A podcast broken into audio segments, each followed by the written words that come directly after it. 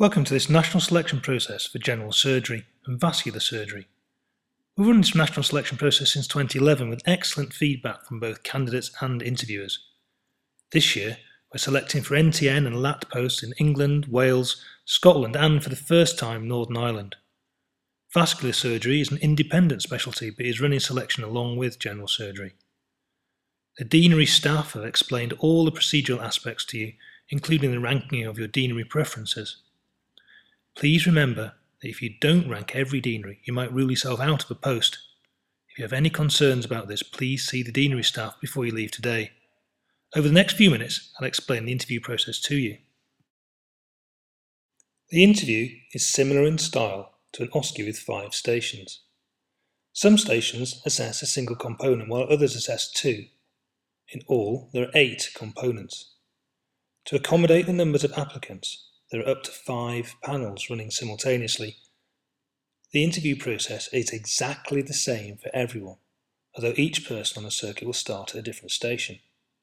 Each station is independent, so don't let what you think was a good or a bad performance affect what you do in the next station. Several stations use scenarios. We change these regularly so that no one can know what will be coming up regardless of when you have your interview. The standard we're looking for is someone who's ready to start on day one at ST3 and is safe, sensible, and reliable. This slide explains the five stations and how the eight components of the interview are split between them. Each station is normally 20 minutes in total, but interviewer contact time varies.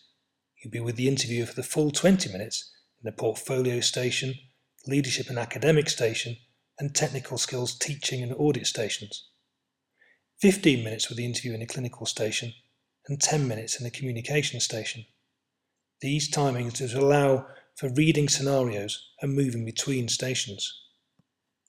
Here are all the components, the preparation you have to do, and the time allocated to each. I'll take you through them as if you're starting the portfolio station. Before you go into the portfolio station, one interviewer will have had time to study your portfolio and then you'll spend up to 20 minutes with two interviews, including the person who's read your portfolio already, going through your achievements. You then have six minutes to read two scenarios, one clinical and one clinical management, before discussing each in turn with the interviewers for eight and seven minutes respectively. After this, you spend six minutes reading the communication skills scenario before discussing this on the phone with the interviewers for 10 minutes. After this, there are six minutes for you to read the leadership and teamworking scenario and an abstract. Discussion of the leadership and teamworking scenarios for 10 minutes, followed by 10 minutes on the academic component. There are then 10 minutes on performing and teaching a technical skill and 10 minutes on audit. You can see that either one or two minutes are allocated for changing location as you progress. You'll be shown where to go by deanery staff. It's important that timings are adhered to the whole interview process loses synchronization. Interviewers are told to finish the interview immediately the signal is given even if you're in mid sentence, so don't be put off by that. If you want to, you can make notes about the scenarios and abstract that you've read and can refer to those notes in the interview. There will also be a copy of the scenarios and the abstract in the room to refer to if needed. The interviewers sometimes have very little time between applicants, have been told to make the notes as they go along, so don't be put off by this either. Now we'll go through each component in a little detail. In the portfolio station, one interviewer will have already have had a look at your portfolio before the interview starts. As in all the components, the interviewers are guided by a detailed score sheet, and your achievements are judged against this. In the portfolio station, and only in the portfolio station, the details on the score sheet vary with how much time you have spent since gaining your primary medical qualification. This is felt to be the fairest way of assessing more or less experienced candidates alongside each other. You might be asked to confirm how many years it is since your primary medical qualification was achieved.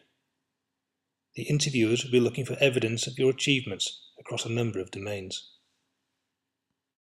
The clinical station is fairly self-explanatory. The clinical scenario is by and large a clinical discussion. The clinical management scenario is based on a clinical situation but brings in real life type events to give more of a context for the discussion. The communication skills is deliberately designed to be challenging. However, it's the same for everyone, and the assessors are aware that it's meant to be a challenge. The scenario is fairly long, you have six minutes to read it. After that, you telephone a consultant to discuss the scenario for 10 minutes. When the consultant answers, please identify yourself with your applicant ID and not with your name. This is really important in avoiding potential bias. The consultant will be on a speakerphone with a lay assessor also listening who will score your performance. The lay assessors have been fully briefed about the scenarios even though they have no other medical knowledge. The aim of this station is to assess your communication skills, and the lay assessor helps with this even though they'll take no part in the conversation.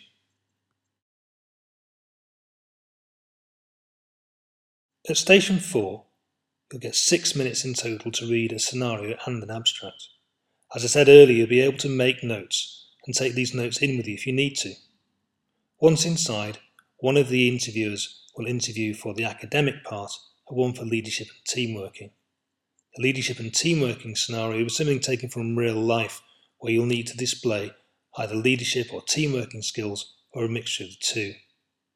In the academic part of this station, five minutes will be spent asking questions about the abstract you've just read and a further five minutes asking about general academic questions.